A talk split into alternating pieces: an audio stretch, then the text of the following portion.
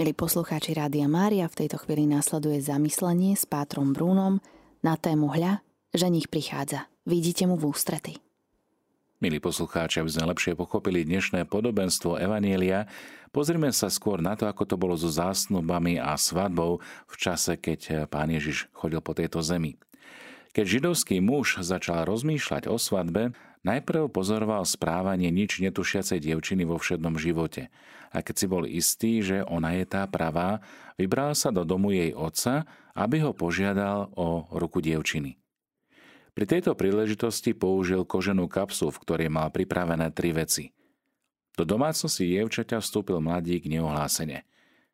Otec ho zaviedol do hlavnej rodinej miestnosti, môžem povedať, že do obývačky, posadil ho k stolu na presne stanovené miesto a dal zavolať dievča. Tá prišla od svojej práce, taká, aká bola. Nie príliš upravená, jednoducho od práce. Muža často ani nepoznala, nevedela, o koho ide. Posadili ju na druhú stranu stola a muž otvoril svoju koženú kapsu. Najprv vytiahol tzv. ketubu, čo bola manželská zmluva spísaná vopred. Obsahovala prísľub muža, ktorý sa skladal zo sľubu lásky, vernosti, starostlivosti a zaopatrenia, ale aj požiadavky úcty, vernosti a poslušnosti a starostlivosti o manželové potreby a ďalšie podmienky spoločného života. Keď sa muži dohodli na cene za nevestu, áno, možno sa pousmiete, ženich vytiahol pohár, naplnil ho vínom a bez slova len s pohľadom ponoreným do očí dievčiny ho presunul na druhú stranu stola. Tým mlčky vyjadroval slová Teba som si vyvolil. Pohár naplnený vínom znamenal spečatenie zmluvy a nevesta to veľmi dobre vedela. Že buď ten pohár prijala, alebo odmietla. Mohla urobiť tri veci. Mohla pohár odsunúť späť k ženíchovi a tak dať najavo, že o tento vzťah záujem nemá. Mohla pohár nechať na mieste, vybehnúť z miestnosti a volať Mám tu ženícha, poďte mi povedať, aký je. Tým si nechávala čas na rozmyslenie. Alebo mohla pohár vziať, vypiť ho a tak spečatiť manželskú zmluvu. Ženích močky čakal jednu z týchto troch odpovedí. Keď nevesta víno vypila, bolo to nezmeniteľné. Nie slovami, ale týmto činom oznámila, že súhlasí s podmienkami jeho zmluvy. Takto boli legitímne zasnúbení už takmer manžel a manželka, ktorých môže rozdeliť jedine smrť. Potom ženích z kapsy vybral peniaze za nevestu a rôzne šperky, drahcenosti. Tie ju mali ozdobiť a uschopňovať pre manželstvo. Nakoniec sa jej ženich pozrel do očí a povedal Idem, aby som ti pripravil miesto a potom si prídem po teba. Vrátil sa domov a začal budovať obydlie. Jednak to bola izba v otcovom dome pre deň svadby a jednak dom pre seba a manželku, kde budú bývať po svadbe. Túto prípravu konal pod vedením svojho otca. Otec ženícha rozhodol, že je všetko správne dokončené. Deň svadby určil otec ženícha a trvalo to niekedy aj roky. Zatiaľ nevesta po celú dobu musela opakovať niekoľko úkonov. Najprv si obstarala závoj, ktorým si prekryla tvár, aby všetci vedeli, že dievča je už zadané. Zároveň sa vzdala bežných aktivít slobodnej ženy a všetku svoju činnosť smerovala k svadbe a manželstvu. Často si čítala manželskú zmluvu a objavovala hĺbku manželského prísľubu. Zároveň si šila svadobné šaty a každý deň opakovala kúpel. Okrem toho, na okno svojej izby postavila olejovú lampu. Denne zostrihávala knôt a dolievala do nej olej. Lampa musela horieť vodne i v noci. Keď bol príbytok konečne dostávaný a otec súhlasil so svadbou, ženích sa v svadobnom rúchu vybral spolu so svojimi priateľmi po nevestu. Bolo to väčšinou neskoro v noci. Keď e, v noci prichádzal ženích, tak mu mali výjsť naproti družičky. Priatelia hlučne vykrikovali, ženích prichádza. Celá dedina sa zobudila a chcela byť pri tom Ženích už zďaleka vyzeral svetlo lampy. Pokiaľ lampa nehorela, znamenalo to, že dievča už má srdce inde. A tak bolo po svadbe. Nič sa nedalo zmeniť. Nič vysvetliť, ženích už v ceste nepokračoval. Keď lampa horela a nevestu zobudil hluk, obliekla si pripravené svadobné šaty a spolu so svojimi družičkami vyšla v ústrety ženíchovi. Po svadobnom obrade ju voviedol do domu svojho otca a po siedmých dňoch sa presťahovali do nového, už spoločného obydlia. Milí priatelia, v týchto zvykoch vidíme moment prekvapenia. Prvý sa objavuje pri tzv. pitačkách, kde ženích dopredu neohlasuje svoj príchod, ale rodinu prekvapí, takže sa ukážu, akí naozaj sú. Druhý je pri samotnej svadbe, kde sa ukáže, či nevesta na ženícha stále myslí, či ho naozaj očakáva. Ozajstná láska je stála a verná. Podobenstvo z dnešného evanelia nám teda prizúkuje múdre očakávanie, pretože čakať na niekoho sa dá rôznym spôsobom. Trpezlivo alebo netrpezlivo. Existuje veľa spôsobov očakávania, ktoré potom ovplyvňujú aj priebeh stretnutia s očakávaným. Spôsob očakávania môže u čakaného vyvolať radosť, údiv, ale aj hnev alebo zlosť. Pán Ježiš používa obraz ľudových svadobných zvykov, ktorý bol v jeho dobe a v jeho prostredí bežný. Na ženícha sa čakalo s horiacou lampou. Oheň osvetľujúci noc predstavoval lásku, ktorá je stravovaná. Keď si dobre všimneme podobenstvo, zistíme, že všetkých 10 aktérov podobenstva tvoria panny, družičky. Pána vo svojej podstate najlepšie vyjadruje ono očakávanie keď na začiatku podobenstva sa nám však odhaluje, že rozdiel je v tom, že 5 z nich je múdrych a 5 nerozumných. Všetky pany si vzali lampy a všetky vyšli v ústrety ženíchovi. Všetkým sa rovnako začalo driemať a všetky rovnako pospali. Ani v tomto nebol problém. Bol to prejav ľudskej slabosti, s akou sa dá rátať. Avšak problém je v čomsi úplne inom. Päť múdrych panien si zobralo so sebou aj olej a keď boli náhlivo prebudené, neupadli do zmetku, lebo boli pripravené a mohli tak nastúpiť privítať ženícha. Nerozumné panny si však so sebou olej nezobrali a tak ich lampy začali hasnúť.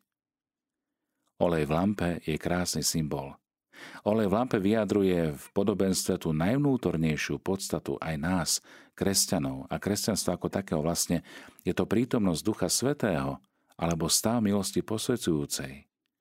Duch Svetý je pomazaním, je Božím olejom v údzovkách, ktorý má stále horieť v našich srdciach ako lampa. Ak ho nemáme, nie sme disponovaní svietiť. Nie všetci, ktorí chodia do kostola, patria automaticky do kategórie múdrych. Múdrych panien. Múdri sú tí, ktorí počuté Božie slovo príjmu s vierou a snažia sa podľa neho zariadiť aj svoj život. Ak nezachovávame Božie slovo, naša nádej nie je opodstatnená. Ako sa môžeme zaradiť do zástupu múdrych panien? Múdrosť sa nám predovšetkým zjavuje v kráse a hĺbke Božieho slova.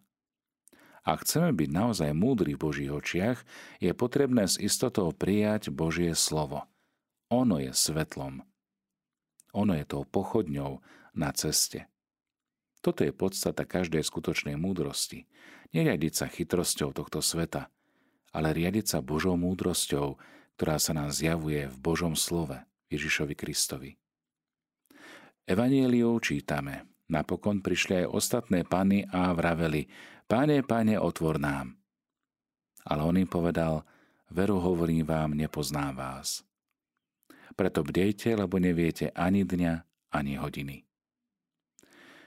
Môžem povedať, že takto smutne končí dnešné podobenstvo. O čo viac môžeme smútiť, keď si uvedomíme, že v podobenstve sa vlastne jedná o väčší život v Božom kráľovstve. Ak toto pochopíme, zistíme, že to zatvorenie dverí je väčšnou tragédiou väčšným smútkom duše, ktorá je ako keby potrestaná za vlastnú hlúposť. Veľký svetec Karol Boromejský hovorí, že kresťan má byť vždy pripravený na smrť, ale aj na sveté príjmanie. V smrti i vo svetom príjmaní ide totiž o príchod a o prijatie ženícha Ježiša Krista, nášho pána spasiteľa. Ježiš prichádza a my podobne ako tie družičky z dnešného Evanielia mu máme vín z ústrety s horiacou lampou – A tu sa už toto podobenstvo začína bolestne dotýkať situácie, ktorá je bežná aj v našich chrámoch, hlavne pri nedelných svetých omšiach. Mnohí aj rok a niekedy aj viac a dlhšie obdobie žijú bez milosti posvedzujúcej, bez Krista v srdci, bez Eucharistie. Sami sa bránia tým, že chodia síce do kostola, ale nie sú aktívni. Dalo by sa povedať, že svojou nedelnou účasťou alebo nedelnou návštevou kostole Ježišovi dokonca ako si vychádzajú aj v ústrety, ale ako keby im chýbal olej. Nesvietia, nežijú milosti posvedzujúcej a toto je zjavná nerozumnosť alebo hlúposť. Uznajme, že Pán Ježiš má pravdu. Zmyslom dnešného podobenstva teda je naučiť sa žiť múdro a mať dostatok Božieho ducha. Mať dostatok oleja, ktorý bude žiariť a svietiť, keď pôjdeme v ústrety nášmu pánovi. Páter Bruno, mňa by tak zaujímalo, mal si ty takú nejakú osobnú skúsenosť, kedy si si uvedomil práve to, ako je dôležité byť stále pripravený na ten väčší život? Tak e, tie skúsenosti aj ako kňaz zažívam pomerne dosť, hlavne vtedy, kedy príbuzní nás zavolajú zaopatriť svojich starých rodičov alebo niekoho e, z príbuzných a tam môžem vnímať ako keby je taký ten rozmer e, pripravenosti alebo očakávania e, toho prechodu z času do väčšnosti a možno aj takú túžbu byť pripravený vstúpiť do väčšnosti a vstúpiť najlepšie, ako sa len dá, čiže milosti posvedzujúcej. A v tom kontexte toho dnešného evanielia pripodobniť sa tým múdrym pánám, ktoré naozaj idú pripravené privítať svojho ženícha. Veľmi pekné také svedectvo môžem povedať aj z našej komunity, či už to bolo teraz v posledných dňoch alebo aj inokedy, kedy starí spolubratia, kňazi e, sa môžu pripraviť na smrť. Áno. Jednoducho už možno sú pripútaní na lôžko, alebo je tam tá blízkosť tej komunity ako rodiny, čiže jednoducho snažíme sa sprostredkovať e, ten prechod, ktorý je vždycky veľkým tajomstvom, alebo sa dotýka vlastne odchodu ľudskej duše e, z tela, kedy zrazu ten človek ako keby odíde a ostane len tá telesná schránka. Že vlastne uvedomiť si aj tú prítomnosť duše, toto je jedna vec, že vlastne to, kým sme, ako sa správame, ako sa prejavujeme, to je vlastne prejav našej duše. A že to, že duša si používa to telo na to, aby sa aj posvedcovala, ale aby aj dokázala žiť plnohodnotne, tak sa vieme pripraviť. Áno, čiže tá duša má nejaké poznanie, Čiže vieme, že máme byť teda v tej milosti posvedcujúcej a tie prijaté sviatosti nás k tomu disponujú. No ale čo v takom prípade, kedy príde smrť náhle? Koľko je takých ľudí, ktorí zomierajú e, neočakávanie, ktorí môžu zomrieť spánku, ktorí môžu naozaj, nevieme ani dňa, ani hodiny, kedy príde pán v zmysle toho dnešného evanielia.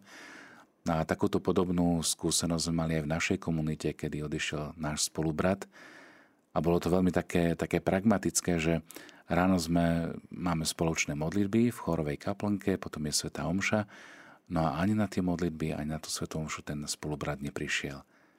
A, pýtame sa jeden druhého, že videli ste toho brata? Že nie. No tak sme ho išli pozrieť, no a našli sme ho vlastne už mŕtvého. Je to smutné, ale na druhej strane e, šokujúce v tom, že, že nevieme naozaj ani dňa, ani hodiny že môžeme odísť z tohto sveta kedykoľvek a otázkou je, stále zostáva, či sme pripravení na ten prechod do väčšnosti. Ako to veľmi pekne povedal svätý Karol Boromejský. Či sme disponovaní prijať Ježiša aj v Eucharistii. Či sme ochotní urobiť preto niečo, vynasnažiť sa ako keby doplniť ten olej eh, tej Božej milosti posvedzujúcej a horieť, svietiť. Čiže ísť v ústrety Ježišovi Kristovi, tomu ženíchovi. A podobne to je aj v, v tej finalite života, či sme naozaj v tom stave, že máme dostatok oleja na privítanie ženícha, na ten vstup do väčšnosti. Kedy si v minulosti sa zvyklo dávať pri zosnutí tomu neboštíkovi do ruky horiaca svieca na ten prechod do, do väčšnosti. Ako taký vonkajší symbol, že nevchádza do tmy, ale vchádza do väčšnosti s Kristovým svetlom. Vedomí si práve toho, toho mm, prísľubu, kde s horiacimi faklami, s horiacimi sviecami prichádzali aj na cintoríny, kde chceli sa modliť za zosnulých a takýmto spôsobom sprítomňovať tú radosť a nádej toho svetla, že temnota nemá posledné slovo. Že ani v našom živote e, konec koncov nemá posledné slovo, lebo ako Kristovi, ako tí, ktorí patríme Ježišovi Kristovi, vlastne nesieme tú horiacu pochodeň, ktorú dostávame e, vo chvíli krstu. Príjmite svetlo Kristovo, to hovorí kňaz, keď odozdáva túto pochodeň, ktorá je takým symbolom, že vlastne máme prinášať svetlo, máme byť v tej dispozícii, očakávať príchod ženícha, podobne ako tie družičky z dnešného Evanília. No ale vidíme, že niektorí si berú len tú lampu, čiže urobia ako keby len ten prvý základný krok, možno aj v tom prežívaní viery, ale ak nedoplňajú ten olej Božej milosti, milosti posvedcujúce skrze e, sviatosti, tak jednoducho tá lampa zhasne. Máš síce lampu, máš tu disponovanosť, máš tam knot, ale nemáš olej. Preto možno aj s takým úsmevom môžem povedať, že či máme dostatok oleja, či sa staráme o to, aby sme mali čím horieť, aby malo nás to Kristovo svetlo bolo živené, aby mohlo svietiť. Čiže toto mi tak rezonuje, aj keď chodíme zaopatrovať, aj keď chodíme ku tým našim chorým bratom a sestrám, čiže okolo prvého piatku, alebo aj keď sa stretáme s pozostalými z rodín a jednoducho snažia sa urobiť všetko preto, preto je veľmi nevyhnutné. Naozaj, milí priatelia, bratia a sestry, poslucháči, dbajme o to, aby ľudia odchádzali na väčnosť pripravení. To je veľmi dôležité. A vidím to aj keď vypisujem matriky bol zaopatrený, je tam taká kolónka. Áno, nie. Bol zaopatrený, mal dostatok oleja, prijal tie sviatosti. Nevieme, kedy odídeme na druhú stranu a či sme disponovaní naozaj ísť v ústretí Kristovi z horiacou lampou svojho života. Drahí priatelia, milí poslucháči, nech teda aj dnešný deň horí naša viera jasným plameňom a nech je živená aj prítomnosťou Ducha Svetého, toho ducha, ktorý roznecuje v nás všetky potrebné čnosti.